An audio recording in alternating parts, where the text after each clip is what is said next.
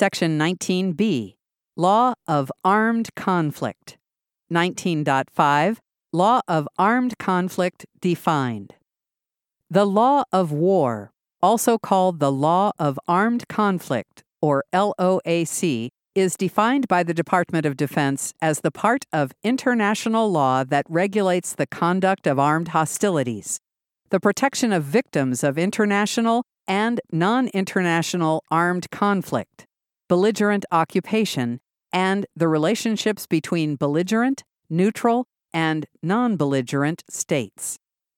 Purpose of Law of Armed Conflict LOAC arises from civilized nations' humanitarian desire to lessen the effects of conflicts.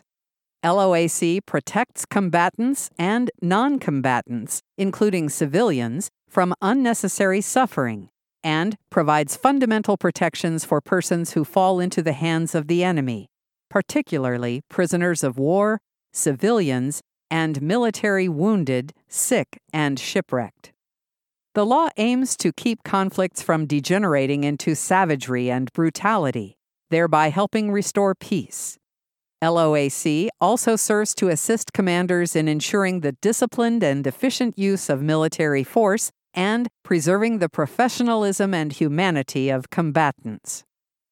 Law of Armed Conflict Training DoD Directive 2311.01e Department of Defense Law of War program requires each military department to design a program that ensures LOAC observance, prevents violations, ensures prompt reporting of alleged violations, appropriately trains all forces, and completes a legal review of new weapons. LOAC training is an obligation of the United States under provisions of the 1949 Geneva Conventions other law of war treaties, and customary international law. Air Force personnel receive LOAC training commensurate with their duties and responsibilities. Certain groups, such as air crews, medical personnel, and security forces, receive specialized training to address unique situations they may encounter. Law of Armed Conflict Treaty Obligations. Article 6 of the U.S. Constitution states that treaty obligations of the United States are the supreme law of the land, and the U.S. Supreme Court has held that international legal obligations to include custom is part of United States law. This means that treaties and international agreements to which the United States is a party enjoy equal status to laws passed by Congress and signed by the U.S. President. Therefore, all persons subject to United States law must observe LOAC obligations, as well as military personnel, civilians, and contractors authorized to accompany the U.S. Armed Forces when planning or executing operations. 19.6 Law of Armed Conflict Principles Five important LOAC principles govern armed conflict and are addressed here. Military necessity. Military necessity is the LOAC principle that justifies the use of all measures needed to defeat the enemy as quickly and efficiently as possible that are not prohibited by the law of war. Attacks must be limited to military objectives. Combatants, unprivileged belligerents, and civilians taking a direct part in hostilities are military objectives and may be made the object of attack.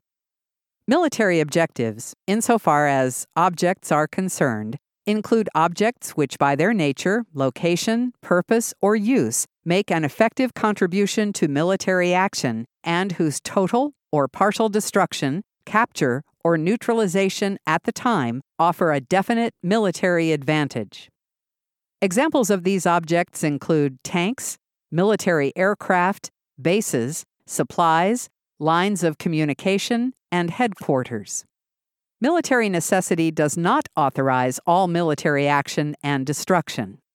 Under no circumstances may military necessity authorize actions specifically prohibited by the law of war, such as the murder of prisoners of war, ill treatment of prisoners of war or internees, the taking of hostages, or execution or reprisal against a person or object specifically protected from reprisal. Humanity.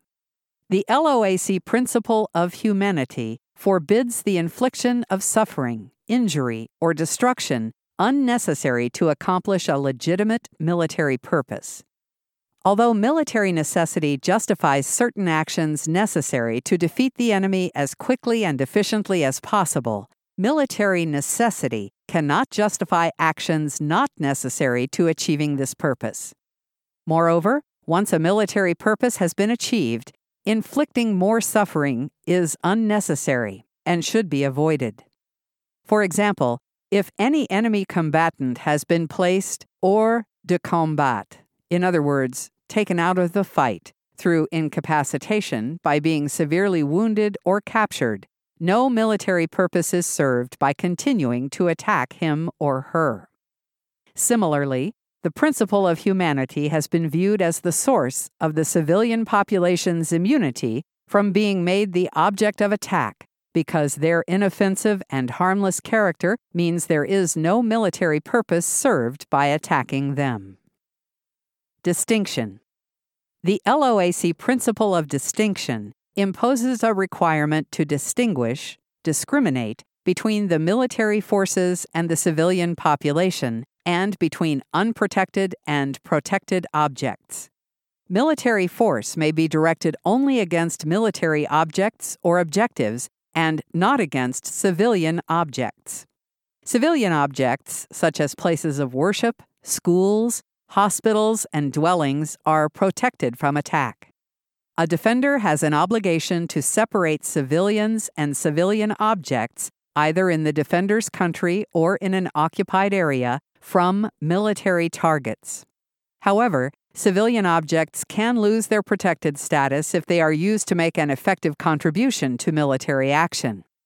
Employment of voluntary or involuntary human shields to protect military objectives or individual military units or personnel is a fundamental violation of the law of war principle of distinction. Parties to a conflict must not disguise their military forces as civilians or as other protected categories of persons to kill or wound opposing forces. Proportionality.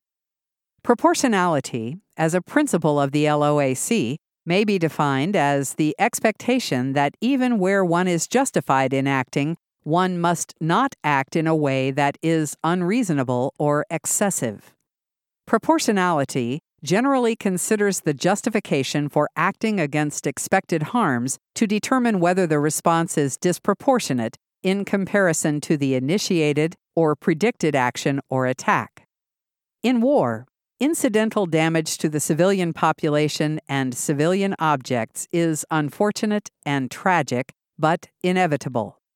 Applying the proportionality rule in conducting attacks does not require that no incidental damage result from attacks. Rather, this rule creates obligations to refrain from attacks where the expected harm incidental to such attacks would be considered excessive in relation to the concrete and direct military advantage anticipated to be gained, and to take feasible precautions in planning and conducting attacks to reduce the risk of harm to civilians and other persons and objects. Honor. Honor is a principle of the LOAC that requires a certain amount of fairness in offense and defense and a certain mutual respect between opposing military forces. In doing so, honor reflects the principle that parties to a conflict must accept certain limits on their ability to conduct hostilities.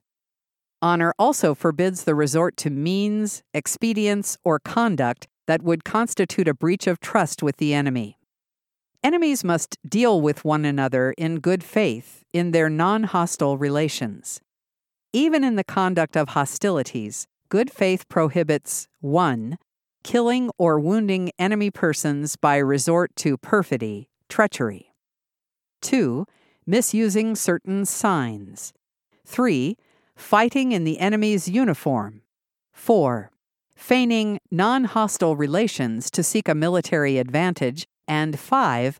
compelling nationals of a hostile party to take part in the operations of war directed against their own country.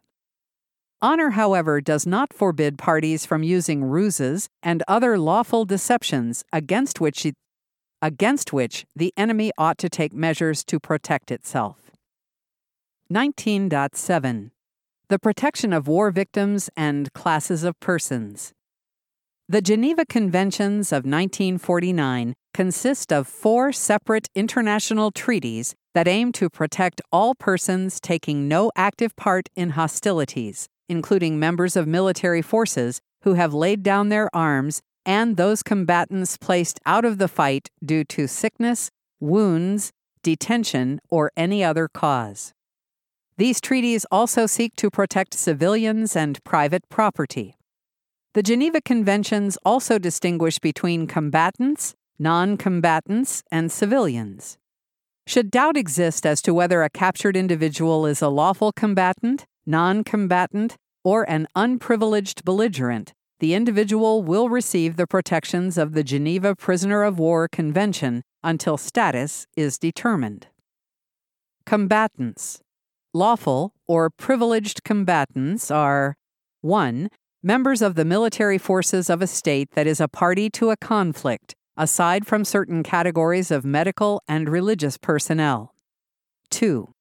Under certain conditions, members of militia or volunteer corps who are not part of the military forces of a state but belong to a state, and 3 inhabitants of an area who participate in a kind of popular uprising to defend against foreign invaders known as a levée en masse.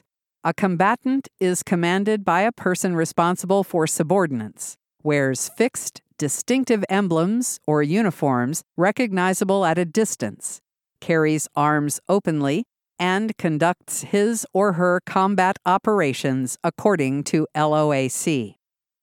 Lawful combatants are subject to capture and detention as prisoners of war by opposing military forces.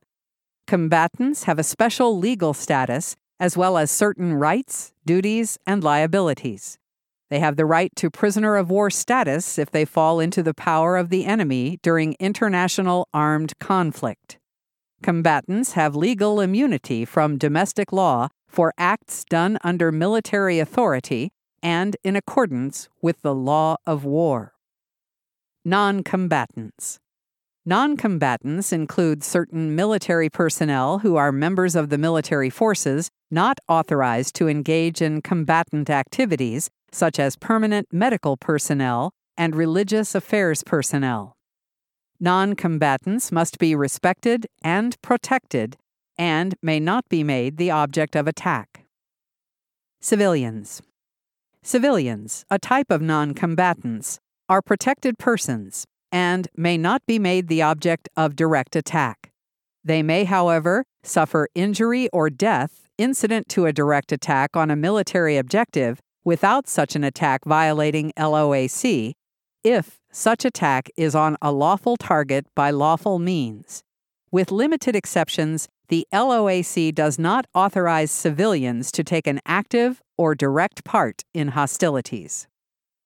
Unprivileged belligerents, a distinction not made by the Geneva Conventions. The term unprivileged belligerent is not used in the Geneva Conventions, but is defined in the DoD Manual on the Law of War as lawful combatants who have forfeited the privileges of combatant status by engaging in spying or sabotage, and private persons who have forfeited one or more of the protections of civilian status by engaging in hostilities. An unprivileged belligerent is an individual who is not authorized by a state that is party to a conflict to take part in hostilities but does so anyway. 19.8 Military Objectives Military objectives are limited to those objects or installations that, by their own nature, location, purpose, or use, make an effective contribution to military action and whose total or partial destruction, capture, or neutralization, in the circumstances ruling at the time, offer a definite military advantage.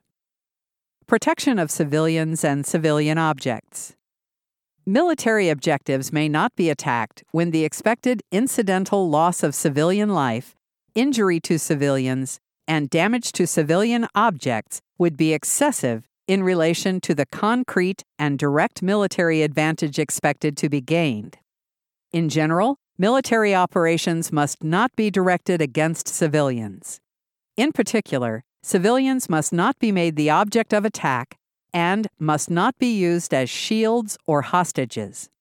Measures of intimidation or terrorism against the civilian population are prohibited including acts or threats of violence with the primary purpose of spreading terror.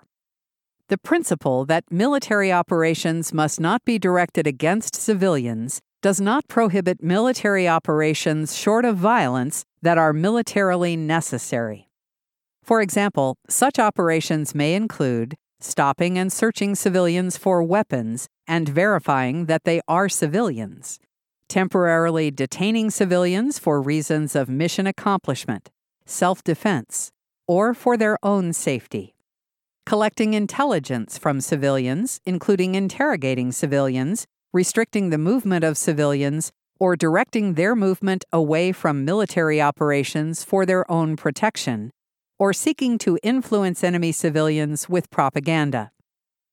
Reasonable precautions to reduce the risk of harm to civilians and civilian objects must be taken when planning and conducting attacks and in connection with certain types of weapons. Also, reasonable precautions should be taken to mitigate the burden on civilians when seizing or destroying enemy property. Commanders and other decision makers must make decisions in good faith and based on the information available to them even when information is imperfect or lacking, as will frequently be the case during armed conflict. Commanders and other decision makers may direct and conduct military operations so long as they make a good faith assessment of the information that is available to them at the time. Judge advocates, intelligence, and operations personnel play a critical role in determining the propriety of a target and the choice of weapon to be used under the particular circumstances known to the commander when planning an attack. Protected objects. The LOAC provides specific protection to certain objects, including medical units or establishments, transports of wounded and sick personnel, military and civilian hospital ships, safety zones established under the Geneva Conventions, religious, cultural, and charitable buildings, monuments, and prisoners of war camps.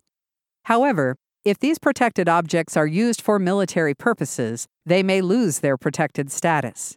An attack on protected objects near lawful military objectives that suffer collateral damage when the nearby military objectives are lawfully engaged does not violate LOAC enemy aircraft and air crew. Enemy military aircraft may be attacked and destroyed unless in neutral airspace or territory. Airmen who parachute from a disabled aircraft and offer no resistance may not be attacked. Airmen who resist in descent or are downed behind their own lines and who continue to fight may be subject to attack. The rules of engagement for a particular operation often include additional guidance for attacking enemy aircraft consistent with LOAC obligations. An enemy's public and private non military aircraft are generally not subject to attack unless used for a military purpose. If a civil aircraft initiates an attack, it may be considered an immediate military threat and may be lawfully attacked. An immediate military threat justifying an attack may also exist when reasonable suspicion exists of a hostile intent, such as when a civil aircraft approaches a military base at high speed or enters enemy territory without permission and disregards signals or warnings to land or proceed to a designated place. Military medical aircraft are used exclusively for the removal of the wounded and sick and for the transport of medical personnel and equipment. Military medical aircraft are entitled to protection from attack by enemy combatants while flying at heights, times, and on routes specifically agreed upon between the parties to the conflict. Under LOAC, a military medical aircraft found to be in violation of established agreements could be lawfully attacked and destroyed. 19.9 Enforcing Law of Armed Conflict Rules. All Department of Defense personnel, including contractors when assigned to or accompanying deployed armed forces, comply with LOAC during all armed conflicts and military operations. LOAC principles and rules are consistent with military doctrine for a profession of arms that are the basis for effective combat operations. Following doctrinal guidance such as accuracy of targeting, concentration of effort, maximization of military advantage, conservation of resources, avoidance of excessive collateral damage, and economy of force is consistent with LOAC and reinforces compliance. Each member of the armed services has a duty to comply with LOAC, which includes the refusal to comply with clearly illegal orders to commit violations of LOAC. For LOAC violations, members can be prosecuted by courts martial under the Uniform Code of Military Justice or through an international military tribunal. Reporting violations. Department of Defense personnel who suspect or have information which might reasonably be viewed as a violation of the LOAC committed by or against United States personnel, enemy personnel, or any other individual shall promptly report the violation to their immediate commander or the proper authority. This includes violations by the enemy, allies, U.S. Armed Forces, or others. If the allegation involves or may involve a United States commander, the report should be made to the next higher United States Command Authority. Particular circumstances may require that the report be made to the nearest Judge Advocate, Inspector General, a special agent in the Office of Special Investigations, or a Security Forces member. Reprisal Reprisals are extreme measures of coercion used to enforce LOAC by seeking to persuade an adversary to cease violations. Reprisals shall be resorted to only after careful inquiry into the facts to determine that the enemy has, in fact, violated the law. To be legal, reprisals must respond in a proportionate manner to the preceding illegal act by the party against which they are taken. Identical reprisals are the easiest to justify as proportionate because subjective comparisons are not involved. Reprisals must be made public and denounced as such. Prohibited in all circumstances are the use of mines, booby traps, and other devices either in offense, defense, or by way of reprisals against the civilian population as such or against individual civilians or civilian objects. Reprisals are likewise prohibited against medical personnel and chaplains, medical units and facilities, hospitals and ships, and against prisoners of war. The authority to conduct reprisal is held at the national level. Service members and units are not to take reprisal action on their own initiative. 19.10 Rules of Engagement Rules of engagement exist to ensure use of force in an operation occurs according to national policy goals, mission requirements, and the rule of law. In general, rules of engagement set parameters for when, where, how, and why, and against whom commanders and their airmen may use force. All airmen have a duty and a legal obligation to understand, remember, and apply rules of engagement. The standing rules of engagement are approved by the U.S. President and Secretary of Defense and are issued by the Chairman of the Joint Chiefs of Staff. They provide implementation guidance on the inherent right of self defense and the application of force for mission accomplishment. Note Mission specific rules of engagement present a more specific application of LOAC principles tailored to the political and military nature of a mission, which are contained in execution orders, operations plans, and operations orders. Commanders at every echelon have an obligation to ensure that all operations comply with the mission rules of engagement and with the standing rules of engagement. Self defense. The fundamental United States policy on self defense is repeatedly stated throughout the standing rules of engagement. These rules do not limit a commander's inherent authority and obligation to use all necessary means available to take all appropriate actions in self defense of the commander's unit and other U.S. armed forces in the vicinity. Self defense methods include national, collective, unit, and individual levels of action. Several elements must be considered before undertaking the use of force in self defense. De escalation. When time and circumstances permit, the forces committing hostile acts or hostile intent should be warned and given the opportunity to withdraw or cease threatening actions. Necessity. Rules of engagement provide more specific guidance to operations and are guided by LOAC.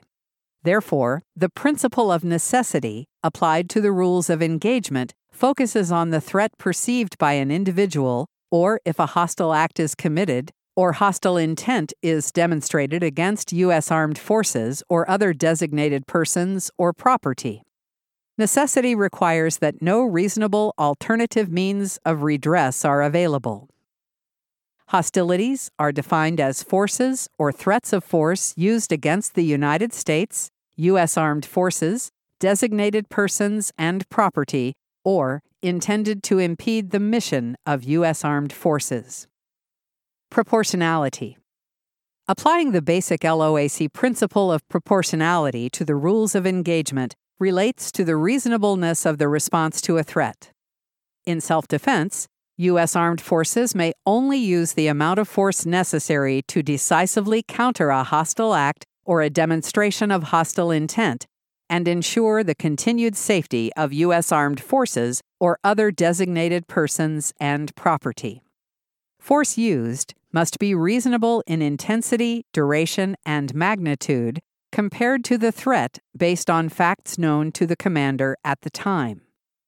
Pursuit U.S. armed forces can pursue and engage a hostile force that has committed a hostile act or demonstrated a hostile intent if those forces continue to commit hostile acts or demonstrate hostile intent.